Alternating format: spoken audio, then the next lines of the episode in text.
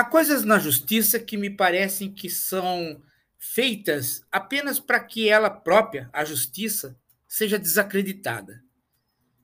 A nossa ordenação jurídica, dentro da carta que nós temos constitucional, ela faz, é, possibilita a diversidade de expressões e garante para nós a liberdade de expressão. Todavia, a Constituição própria ela tem salvaguardas. Você não pode, por exemplo, pregar em termos públicos e em termos de arregimentação, você não pode pregar o próprio fim do regime liberal democrático. O que você pode pregar é a transformação dele no sentido de mais democracia. Mas você não pode pregar e arregimentar pessoas no sentido de menos democracia. É claro que isso envolve conceitos, mas é claro que ninguém, em sã consciência, está numa sociedade onde não se possa discutir o que é democracia e o que é ditadura. E há um grande consenso na nossa sociedade sobre o fato de que sessenta e quatro até oitenta e cinco foi um regime fechado, um regime que é, cerceou liberdades democráticas, rasgou uma Constituição eleita e colocou uma outra não legitimada, porque o Congresso estava simplesmente com os seus elementos caçados. Então, houve ali, né, um cerceamento das liberdades democráticas e que, em oitenta e cinco, essa, esse corpo, né, estranho da sociedade brasileira foi afastado. Nós fizemos uma nova Constituinte, em oitenta e oito, uma nova Constituição, e essa nova Constituição ela tem é, salvaguardas próprias dela.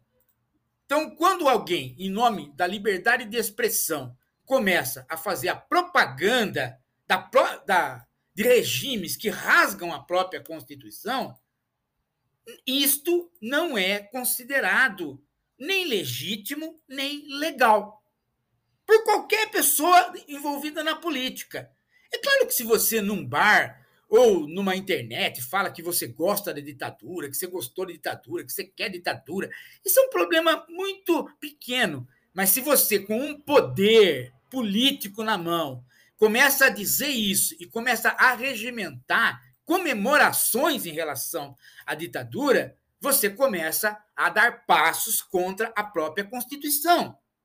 Todo mundo sabe disso. Agora, imagine só o próprio governo comemorando a data de trinta e um de março de sessenta e quatro como se não fosse um golpe, como se não fosse uma ditadura. Não faz sentido. Por quê? Porque o próprio governo, ou seja, o presidente da República, jurou lealdade à Constituição vigente e não à história do país. Então, ele tem que se comportar como amante da ditadura militar no privado, nas opiniões particulares. Mas ele ganhou na justiça o direito de, enquanto governo, comemorar o trinta e um de março. Não faz sentido. Não faz sentido. A, a, a, o juiz que permitiu isso, a legislação que está permitindo isso, é anticonstitucional. Então, temos que lutar para reverter isso do ponto de vista jurídico, mas temos que abrir a boca, porque o genocida, que além de tudo mata todo mundo, está jogando retoricamente. Ele está jogando retoricamente, ele está fazendo isso só para fazer contraposição, só para criar ambiente de indisposição da claque dele contra as esquerdas. E aí nós vamos cair no engodo de esquecer os mortos para ficar brigando ideologicamente. Então, o bom era eu nem ter feito este, né, esta chamada. Mas eu hesitei, falei, ao invés de eu fazer em vídeo, eu vou fazer uma chamada menor, né, aqui no, no, no podcast, porque pelo menos as pessoas mais engajadas ficam alertadas do problema.